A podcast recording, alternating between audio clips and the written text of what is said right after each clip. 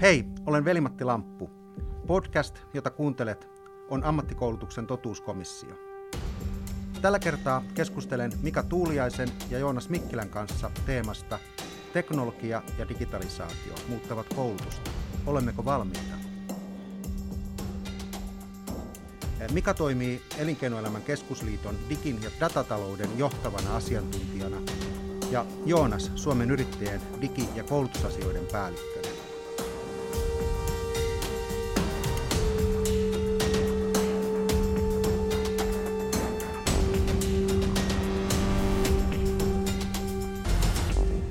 Mites Joonas, niin miten sä luot kuvaa tulevaisuudesta? Onko sun metodi kristallipallo, foliohattu vai joku tieteellisempi menetelmä? No mun metodi on, on esittää mahdollisimman tyhmiä kysymyksiä ää, mahdollisimman viisaille ihmisille. Eli mä pyrin uimaan sellaisiin verkostoihin, joissa mä näen olevan sellaista näkemyksellisyyttä ja osaamista, josta mä haluan itse ammentaa ja oppia lisää. Et kyllä tässä, niin kun, tässä maailman ajassa, kun tämä kehitys on niin nopeata, niin pitää olla nöyrä ja myöntää, että itse ei, ei pysty ymmärtämään kaikesta kaikkea, jolloin pitää pystyä tunnistamaan niitä ihmisiä, jotka pystyy sua auttaa kehittymään. Hyvä. Mitäs mikä sulla on? Sulla joku taikahattu vai mitä, mistä se sinun näkemyksesi, viisautesi kumpuaa? Mä kyllä on myös varsin nöyrä näissä asioissa. Et mielellään kyllä jotain taikasauvaa tai taikahattua pitelis, mutta, että, mutta se aika, mitä mä oon tehnyt töitä näiden asioiden ympärillä ja sitten pohtinut myös koulutus- ja osaamisasioita, niin mulla on tullut semmoinen käsitys, ihan niin kuin Joonas sanoi tuossa, että me puhutaan mielellään hienoilla termeillä asioista, joista me ei välttämättä sit niin ymmärretä kuiskaa kovin syvällisesti. Ja mä luulen, että se on yksi suurimmista esteistä meille tällä hetkellä hyödyntää teknologiaa niin täysimääräisesti. Ja myös sit se ymmärtää, että ei tämä maailma ole vielä valmis. Että otetaan joku teknologia käyttöön ja sitten sit se on siinä. Tämä on vähän semmoinen, että tämä maali liikkuu koko ajan ja me ollaan maratonilla ja nyt mennään ensimmäistä kilometriä.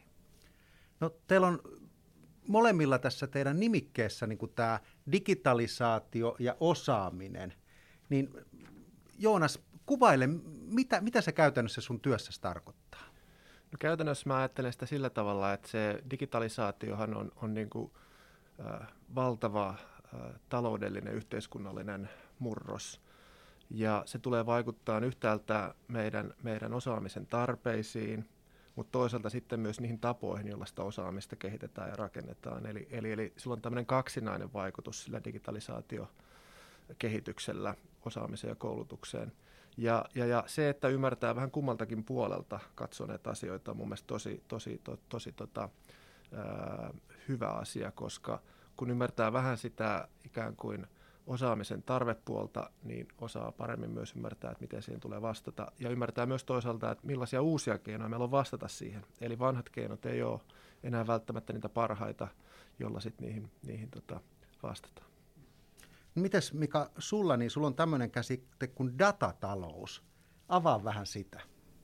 No niin, pienen pistit tässä vaiheessa, mutta että siis äh, datatalous, niin se voi myös ymmärtää niin kovin laveasti, mutta mä haluan niin lähestyä sitä, niin kuin, mä katson nyt tietysti niin yritysten ja elinkeinoelämän näkökulmasta, niin tämä digitalisoituva maailma ja teknologian kehitys johtaa siihen, että meillä on entistä enemmän olevissa, olemassa dataa.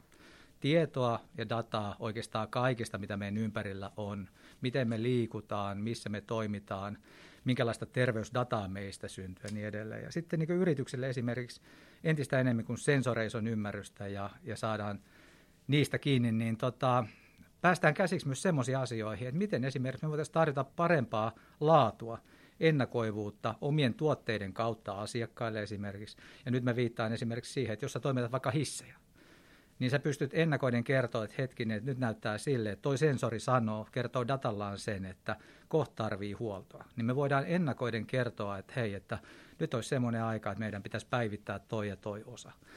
Ja mä uskoisin, että niin tällä hetkellä elinkeinoelämässä niin meillä on aika monta yritystä, jotka pohtii nimenomaan tätä datataloutta omien tuotteiden, liiketoimintaprosessien tai omien palveluiden kautta. Ja miten voidaan luoda arvoa asiakkaalle hyödyntämällä tätä tietoa, dataa, jota kertyy meidän omista tuotteista ja palveluista.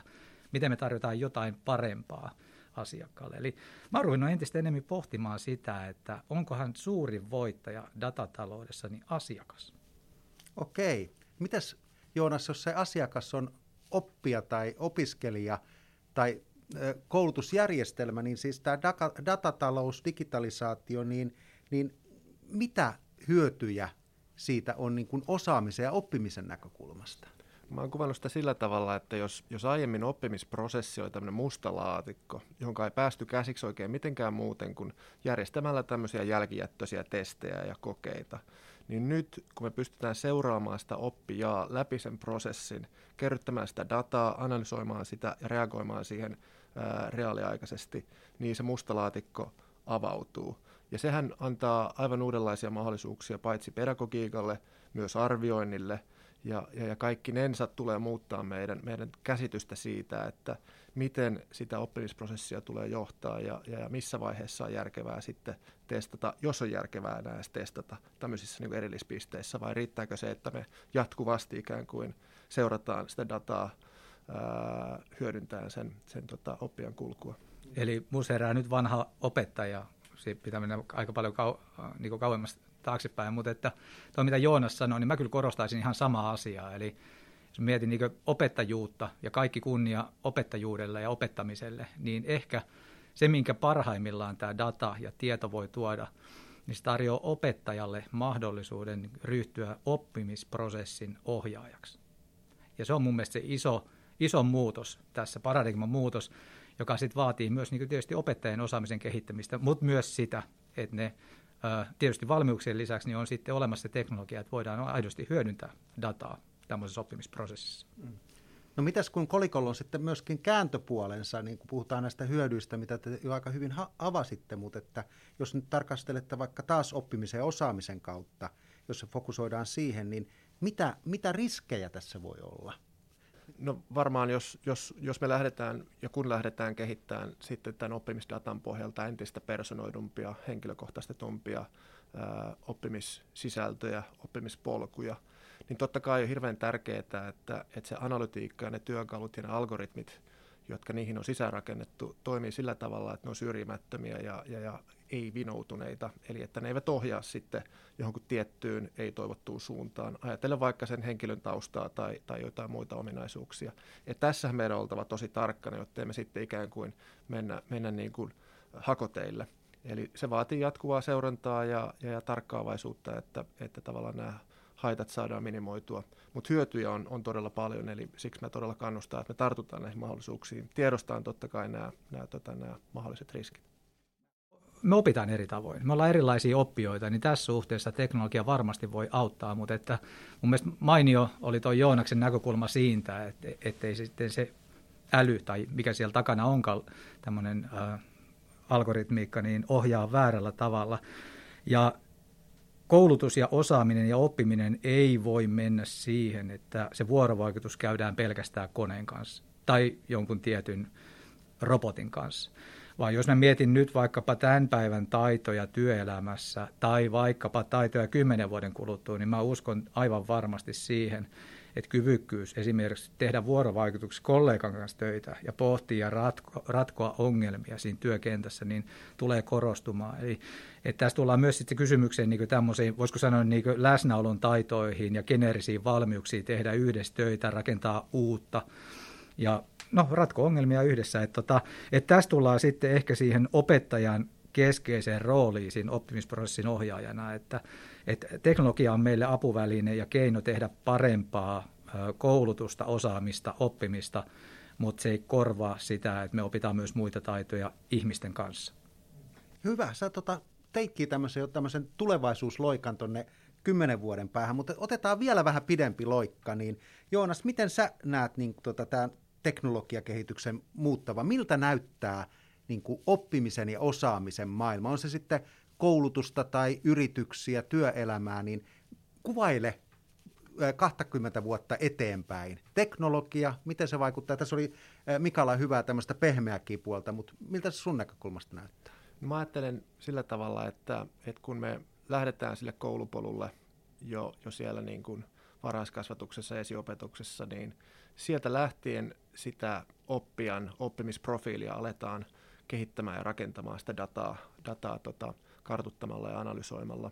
Ja siihen sitten rakentuu päälle erilaisia teknologisia oppimisratkaisuja, joissa on takana sitten, sitten tekoälyä.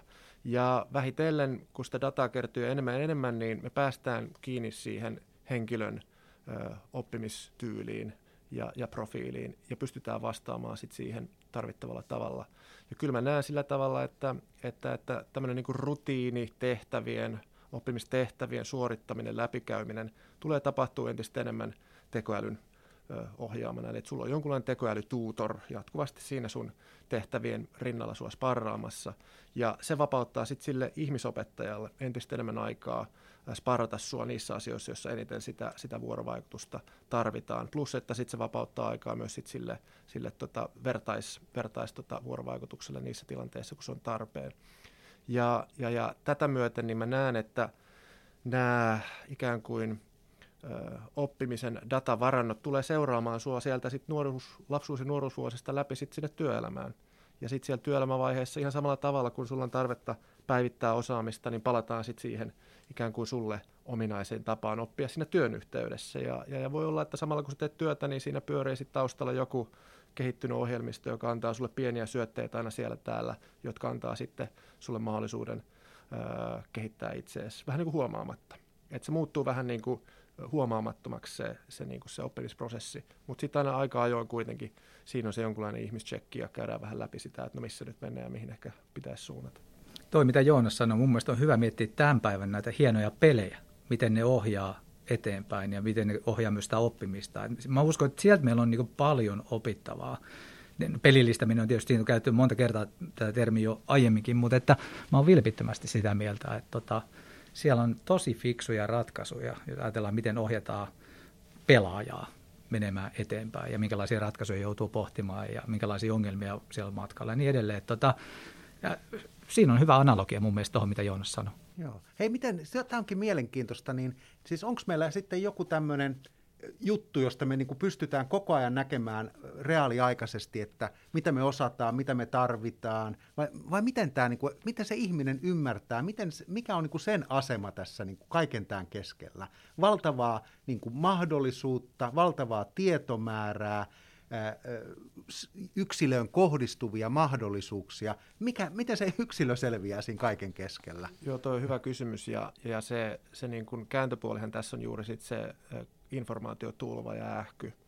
Ja sitten on pyrittävä välttämään tietysti sillä tavalla, että me, me niin kuin riittävästi kiinnitetään huomiota siihen, että se yksilö pysähtyy riittävän usein reflektoimaan sitä, mitä on tullutkaan tehtyä ja opittua. Eli tullaan vähän tämmöiseen niin kuin perinteisen mentoroinnin, mentoroinnin kentälle. Ja mä näen, että tämmöinen mentorointi, työnohjaus, mikä ikinä se, se tarkempi metodiikka sitten onkaan, tulee hyötymään tietysti tästä rikkaasta ää, data, data tota, varannosta, mutta, mutta se datavaranto ei itsessään vielä, vielä tarjoa mitään, jollei siihen tosiaan sitten tarjoa tämmöistä niin sparraavaa, reflektoivaa ää, otetta rinnalle. Joo, ja siis mä tuon taas niin jotenkin jalat maan pinnalle, että toi, edelleen mä olen täysin samaa mieltä, mitä Joonas sanoi, mutta että sitten, että ihminen selviää, niin kyllä mä uskon, että joskus on hyvä laittaa lenkkarit jalkaan ja lähteä pururadalle tai käydä luistelemassa tai käydä hiihtämässä tai moikkaamassa kavereja ja juttelee, että mitä musiikkia kuuntelet. Että tota, pitää olla tasapaino näiden asioiden ympärillä ymmärtäen, että niin tämä, tämä informaatioähky, se ei lopu, että sitä on ja sitä pitää pystyä hallitsemaan. Mitäs Joonas? Onko tekoäly ihmistä viisaampi 20 vuoden kuluttua? No siis tekoäly on nyt jo ihmistä viisaampi tietyillä hyvin kapeilla osaamisalueilla ja, ja, ja näitä osaamisalueita tulee yhä enemmän, kun meillä kertyy entistä enemmän dataa ja, ja, ja meidän laskentatehot kasvaa ja, ja, algoritmiikka kehittyy. Että tähän on vaan varauduttavaa, että tekoäly kehittyy entistä, ää, entistä tota, voimakkaammaksi eri, eri niin kuin kapeilla osa-alueilla. Se, että ää, muodostuuko näistä sitten tämmöinen niin yleinen ihmistä voimakkaampi tekoäly, niin siihen mä suhtaudun ehkä, ehkä vähän tota varauksellisemmin. Et mä ajattelen enemmänkin, että, että, että tekoäly on jatkossakin tukiäly niillä tietyillä kapeilla osa-alueilla, jossa se on ihmistä parempi. Ja sitä myöten me, me pystytään niin kuin, ohjaamaan tiettyjä työtehtäviä, suoritteita sen tekoälyn, tekoälyn harteille ja itse sitten keskittyen niihin, niihin osa-alueihin, joissa me ollaan selkeästi vielä konetta parempia. Mitäs Mika sulla, niin ää, aiotko sä pitää vuonna 2040 puheen Kiinaksi? Ehdottomasti. Ja mä meinaan tehdä sen vielä silleen, että mä puhun sen suomeksi. ja sitten muut kuulee sen kiinaksi. Tähän, tähän mä uskon vilpittömästi. Toivottavasti tämmöisen kapeana tai oikeastaan pienenä kielialueena Suomi pääsee hyötymään myös tästä, mutta että 2040 se on nyt 20 vuotta eteenpäin, niin mä uskon vilpittömästi, että me ollaan ainakin paljon pidemmällä kuin nyt. Nyt jo on olemassa erilaisia ohjelmistoja. Mutta tota, hyvä kysymys ja mun vastaus on ehdottomasti. Et, tota, ehkä se on sitten se mun lifelong learning ja toivottavasti vain eläkkeelle mä pidän puheita kiinaksi. Kyllä, joo. Ja tästä herää heti kysymys, että mitä tämä tarkoittaa kielten opiskelulle. Ja, ja, ja tätä kysymystä ei mietitä läheskään riittävästi. Nyt kun puhutaan esim. siitä, että meillä tulisi olla rikkaampi kielivaranto suomalaisilla, ja se huoli on ihan aiheellinen, mutta samalla on tunnistettava se, että tämä teknologia mahdollistaa ihan uudella tavalla jo nyt ja varsinkin tulevaisuudessa vieraalla kielellä tapahtuvan viestinnän. Mutta että se ei tarkoita sitä, etteikö kieliä ja kulttuureja tulisi opiskella, mutta meidän on hyödynnettävä näitä uusia ratkaisuja ja työkaluja siinä, siinä tota, samalla ja, ja, ja mietittävä, että no mitkä on sitten ne alueet, joissa on niin kuin edelleen ihmisen kehityttävä, vaikka siinä on sitten rinnalla jonkunlaista avustusta palautuin mieleen yksi tilaisuus, missä mä olin viime viikolla. Ja, ja nyt tekoälyhän on ollut yksi niistä keskeisistä teknologioista, mistä on viimeiset vuodet puhuttu. Ja vähän tämmöinen aika trendikin, mutta ihan ymmärrettävistä syystä, koska se on yksi varmaan voimakkaimmista niin toimintaa muuttavista teknologioista, mutta että käytiin läpi tätä hiilineutraaliutta ja ilmastonmuutosta. Ja sitten niin eräiden arvioiden mukaan niin sanoin, että 60 prosenttia niin nykyisistä teknologioista on nyt, tai on 60 prosenttia teknologi- teknologioista on olemassa, eli pitää kehittää vielä uusia teknologioita, jotta me ollaan maalissa. Eli tämä on myös semmoinen maailma, että kannattaa huomioida, että yksittäinen teknologia tai, tai tämä vastaava, niin se ei, se ei ole ratkaisu, vaan näitä tulee paljon lisää ja varmaan sitten jo, jotain muutoksia tapahtuu sitten nykyisin olemassa olevien teknologioiden suhteen. No tästä on niin kuin väjäämätön niin kuin seuraava kysymys, joka niin kuin liittyy jatkuvaan oppimiseen – että miten me sitten, kun siis tämä muutos, nopeus, teknologioiden, osaamistarpeiden kautta on niin valtavan nopea ää, ja, ja ehkä niin kuin tämmöinen niin kuin sirpaloituva, niin miten me saadaan niin kuin työelämä, yritykset, työnantajat ja erityisesti ne niin kuin, ää, kokeneet työntekijät mukaan tähän juttuun? Mitä Joonas ajattelet? No niin kuin kaikessa, kaikessa oppimisessa niin se paras, paras tota, motivoiva tekijä on, on se, että sä oot aidosti kiinnostunut jostain, jostain aiheesta. Että sulla on jonkunlainen syvällinen kytkös siihen aiheeseen, jota, jota sä, teet ja josta sä haluat oppia lisää. Ja tämä on ehkä nyt se paikka, jota me, me niin kuin tarvitaan vielä enemmän, että, että me niin kuin autetaan ihmisiä tunnistamaan niitä, niitä tota, vahvuuksia, intohimonsa kohteita ja sitä kautta sitten ohjataan oikeiden palveluiden äärelle, jossa se pystyy sopivalla tavalla työn ohessa sitten itseään kehittämään.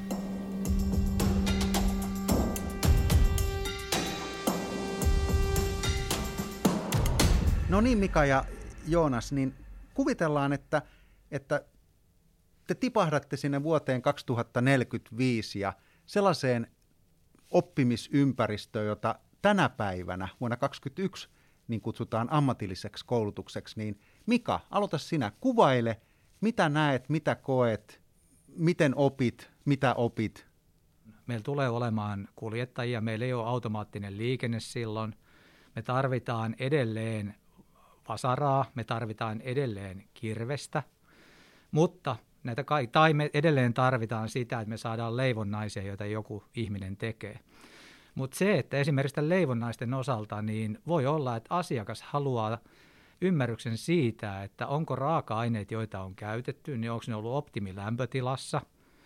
Voidaanko katsoa, että onko ne vastuullisesti tuotettu ne raaka-aineet. Eli mä uskon, että koulussa käsitellään sisältöjen suhteen tämmöisiä asioita ja hyödyntää teknologiaa, virtuaalia, tämmöistä lisättyä todellisuutta, virtuaalista todellisuutta, luomalla toden, todellisia oppimisympäristöjä ja sitten hyödyntämällä dataa myös niin parempana asiakaspalveluna. Eli mä uskoisin, että 2040 meillä on infra, meillä on teknologia ja meillä on erinomaiset osaamisen ohjaajat, jotka huolehtii siitä, että oppijoilla on paras mahdollinen ympärillä, jotta he itse asiassa mä uskon, että ammatillisen koulutuksen merkitys tulee kasvamaan ja korostumaan, niin jotta siellä on sitten se osaaminen ja kyvykkyys, jota työelämä tulee tarvitsemaan. Lisäksi tuossa tulee näkymään 2040 se, että yritysten tai elinkeinoelämän laajemmin ja oppilaitosten yhteistyö on täysin saumatonta. Se on se on veteen piirretty viiva. Eli entistä enemmän projekteja tehdään yhteisesti, yrityslähtöisesti ja, ja tota, meillä on saumaton yhteistyö opettajien ja yritysten kanssa. Mitäs Joonas sinä? Mitäs sinä näet? Toi oli hyvä, hyvä tota, intro tähän, eli en toista näitä ARVR, YM, YM-teknologiamahdollisuuksia, mutta totean sen, että se ö, ikään kuin ammatillisen koulutuksen perinteinen vähän niin kuin dualismi, että meillä on yhtäältä se oppilaitos ja siellä se oppimisympäristö ja toisaalta sitten työpaikka ja siellä sitten se, sit se tota, oppimisen ympäristö niin tulee häviämään tai ainakin se tulee liudentumaan. Eli, eli se yhteys näiden kahden maailman välillä tulee tiivistymään ihan jo vaikka sitä kautta, että se opettaja, ohjaaja sieltä oppilaitoksesta käsin pystyy seuraamaan entistä, entistä likeisemmin niiden oppijoiden toimintaa siellä työpaikalla ja toisaalta sitten ne oppijat saa sieltä oppilaitoksen suunnalta entistä enemmän tukea ohjausta joko ihmiseltä tai sitten tekoälyltä sen, sen tota, työssä oppimisen edistämiseen. Ja samalla sitten myös se työpaikka saa ehkä vähän rikkaampaa informaatio siitä, että miten nämä oppijat siellä työpaikalla etenee, mihin heidän täytyy ehkä sitten keskittyä, keskittyä heitä ohjatessaan. Ja, ja, ja näin ollen niin me päästään ehkä siihen, että voi olla, että, että, että tämä työssä tapahtuva oppiminen tulee entisestään lisääntymään, koska ei ole pakko enää pitää koko porukkaa kauhean pitkään siellä oppilaitosten seinien sisällä. Että voidaan lähteä ehkä turvallisemmin mielin paljon nopeammin sitten työelämään, koska se kytkös sinne työpaikkaan on, on tota, teknologian myötä entistä vahvempi. No, te otitte molemmat tähän hyvän pedagogisen näkökulman. Entäs ihan oikeasti niin kuin sit koulutusrakenteet? Ryskyykö tässä nyt sitten myös koulutusrakenteet niin kuin 20 vuoden aikana? Miten sä Jonas näet, että onko meillä sama koulutusrakenne vai onko jotakin aivan uutta? Se on hyvä kysymys ja voi hyvinkin olla, että ainakin osin ne, ne raja-aidat tulee, tulee tota, kaatumaan ja me joudutaan miettimään entistä enemmän sitä, että ää, minkälainen osaaminen nyt mihinkin työtehtävään sitten tarvitaan – ja se kaikki osaaminen ei välttämättä sitten ole aina sitä toisen asteen tasoista osaamista, vaan osa voi olla sitten korkea-asteen tasoista osaamista. Ja me pystytään tuottamaan sitä sisältöä sitten eri lähteistä tämän, tämän oppijan, oppijan prosessiin. Ja siitä muodostuu sitten sellainen koktaili, kun juurikin sen, sen oppijan ja sen työtehtävän kannalta on, on, on relevanttia. Ja se, että kutsutaanko sitä sitten toisen asteen tai korkea-asteen tasoiseksi tutkinnoksi, niin se on sitten ehkä niin kuin määritelmällistä ja, ja jossain määrin niin kuin muodollista keskustelua, ja sitä varmaan joudutaan käymään, mutta kaikkein tärkeintä on se, että se henkilö työllistyy ja menestyy ja, ja, ja saa valmiudet oppia entistä enemmän sitten, kun, kun tuota työura urkenee. Mitäs Mika sinä, näetkö sä yhtä rohkean vision, että, että nyt ajattelee vaikka ammatillista koulutusta suhteessa korkeakoulutukseen, niin, niin missä se raja menee vai onko sitä? Kyse on pikemminkin siitä, että mitkä on mun omat tarpeet ja minkälaisia asioita mä tarvitsen, jotta mulla on paras mahdollinen osaaminen ja parhaat mahdolliset valmiudet siihen tehtävään, joka me välttämättä tänä päivänä vielä edes tiedetä. Ja sen takia se voi olla nimenomaan yhdistelmä ammatillista ja korkea-astetta. Me ei voida tietää sitä vielä, mutta että tähän suuntaan me varmasti mennään. Ja se, että me ei voida puhua pelkästään formaalikoulutuksesta, mä en, mä en millään usko siihen. Mites Joonas, niin esimerkiksi nämä kansainväliset tietotekniikkajätit, Google, Microsoft ja muut, niin tuleeko ne muuttamaan tätä oppimis-, osaamis-, koulutusjärjestelmän logiikkaa?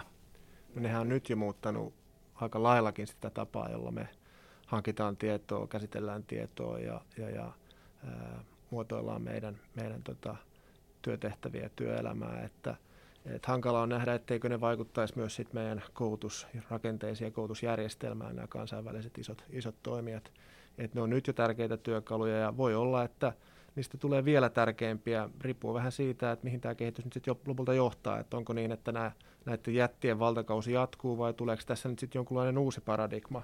Ja nämä jätit jää sitten vähän niin kuin historiaan ja, ja, ja joitain uusia toimijoita nousee, että, että mä en niin kuin ollenkaan – olisi varma siitä, että nämä jätit tulee niin kuin olen, olen tästä hamaan tappiin asti dominoivassa asemassa.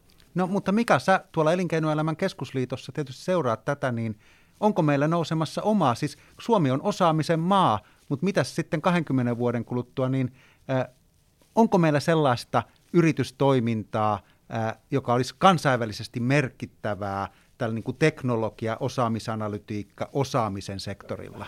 No, mun mielestä kysyt nyt tosi tärkeän ja hyvän asian ja ja tämä on semmoinen perustavaa laatu oleva kysymys, kun me pohditaan sitä, että mikä on meidän, meidän suomalaisten kyvykkyys luoda uutta. Mitä on yrittäjyys 2020-luvulla, mitä se on 2030-luvulla, minkälaisia valmiuksia ja taitoja me tarvitaan. Ja, ja kyllä mä näen, että ihan keskeinen rooli edelleen on meidän koulutusjärjestelmä tässä suhteessa. Että me puhutaan paljon omistajavaihdoksista, me puhutaan paljon äh, niin kuin, nuoresta yrittäjyydestä ja tämmöistä niin koulu, koulumaailman kautta syntyvästä yrittäjyydestä, mutta että mä luulen, että se tulee korostumaan vielä ja sitä tehdään vielä paremmin kuin tehdään tänä päivänä. Tämä ei ole siis väheksymistä minkään vertaa, päinvastoin me tehdään hyvin nyt, mutta että kun tämä maailma digitalisoituu, kun meillä on 5G kaikkialla, ja kaikki nopeutuu ja teknologia paranee, niin me, se, että miten me osataan luoda uutta, on kriittinen kysymys. Ja mun mielestä tätä kannattaa pohtia niin syvällisesti yhdessä elinkeinoelämän ja myös meidän oppilaitosten välillä. No mikä tuossa todisti, että tämä on kriittinen kysymys. Mites Joonas? Meillä on käsillä nyt koulutuspoliittinen selonteko, jonka pitäisi niin kuin nyt nähdä sinne 2040-luvulle, niin, niin vastaako se koulutuspoliittisen selonteon visio tältä osin, kun puhutaan koulutuksen teknologiasta ja digitalisaatiosta, niin vastaako se sitä sinun käsitystä siitä, mitä sen pitäisi olla? No mä sitä tavasin tällä viikolla, sitä selontekoa jälleen kerran, ja, ja tavallaan siellä on niin oikeita aineksia ja, ja tiettyjä niin kuin oikeita näkökulmia kyllä valittu, mutta kyllähän se on aika niin kuin traditionalistinen ajatellen sitä, että se lähtee liikkeelle aika niin kuin perinteisistä koulutusrakenteista ja koulutusasteista ja koulutusmuodoista ja, ja, ja se on aika niin kuin turvallinen tapa niin kuin käsitellä tulevaisuutta. Ja mä ymmärrän, että varsinkin poliittisesti niin tämmöisiä maailmoja syleileviä, maailmoja räjäytteleviä dokumentteja ehkä pyritään välttämään, koska niistä aiheutuu sitten ehkä enemmän, enemmän tota, sellaista keskustelua, joka ohjaa sitten väärille urille. Mutta toisaalta kyllä mä niin kaipaisin, että välillä käytetään ihan reippaasti keskustelua siitä, että miten nyt sitten vaikka kapenevien ikäluokkien kanssa touhutaan tuolla harvenevassa Suomessa. Et tota, kyllä on jo niin, että et, et tällä hetkelläkin me ollaan isoissa, isoissa ongelmissa – sen laadukkaan saavutettavan koulutuksen tarjonnassa. Ja silloin kyllä kaivataan niin kuin luovia ratkaisuja ja se peräpeilin katsominen ei enää riitä. Ja nyt me ollaan jo nähty tämän pandemian aikana, miten vaikka etä- ja verkkopedagogiikka on, on mennyt eteenpäin ja millaisia mahdollisuuksia se tuleekaan tarjoamaan nyt, kun mennään tästä vielä parikymmentä vuotta eteenpäin, niin väitän, että voi olla, että silloin 20-40-luvulla niin me mietitään, että kun me luetaan näitä vanhoja selontekoja, että voi että kun oltiinpa siinä varovaisia. Otetaan tämmöinen ihan, ihan tämmöinen taas tämmöinen elämyskysymys. Te olette molemmat vielä siinä, siinä tota vaiheessa työuraa, että 2040-luvulla niin, niin te olette ammatillisessa koulutuksessa. Minkälaiseen koulutukseen te haluatte osallistua? Kyllä mä toivon, että se todellisuus, mä menen silloin niin ammatilliseen koulutukseen, on se, että mun nyky- tai sen hetkinen osaaminen tunnistetaan hyvin. Sieltä löytyy ne asiat, jotka tunnistetaan, että mä osaan noin, mutta sitten sieltä tunnistetaan, että to, okei, tämmöisiin asioihin kannattaa nyt paneutua. Ja sitten me pystytään räätälöimään mulle paketti, joka sopii mun elämäntilanteeseen hyvin. Ja mä toivon, että siinä on tiivis kytkös kyllä työelämän kanssa. tota, se, on, se on kuitenkin se on niin nopeasti muuttuva sektori, että sit jos se tapahtuu jostain syystä, tapahtuisi pelkästään oppilaitoksessa, niin mä olisin pikkasen huolissani. Joo, kyllä mäkin ajattelen niin, että se mitä mä ensisijaisesti toivon sieltä siinä vaiheessa on se, että mua autetaan reflektoimaan sitä mun, mun taustaa, tilannetta ja tulevaisuutta. Et on ihan hyvä aika ajoin pysähtyä vähän ulkopuolisen henkilön kanssa pohtimaan sitä, että mihinkäs tässä nyt pitäisi suunnata ja millaisin, millaisin tota, välinein sitä, sitä tota, sun kehitystä voitaisiin sit johtaa eteenpäin. Et tota, se on varmaan se, mitä mä semmoiselta pitstopilta kaipaan, että et, et siellä on niinku paikka, jossa mä voin rauhassa käsitellä mun tilannetta ja sitten mulle tarjotaan selkeät ratkaisut, joihin mä voin sitten tarttua.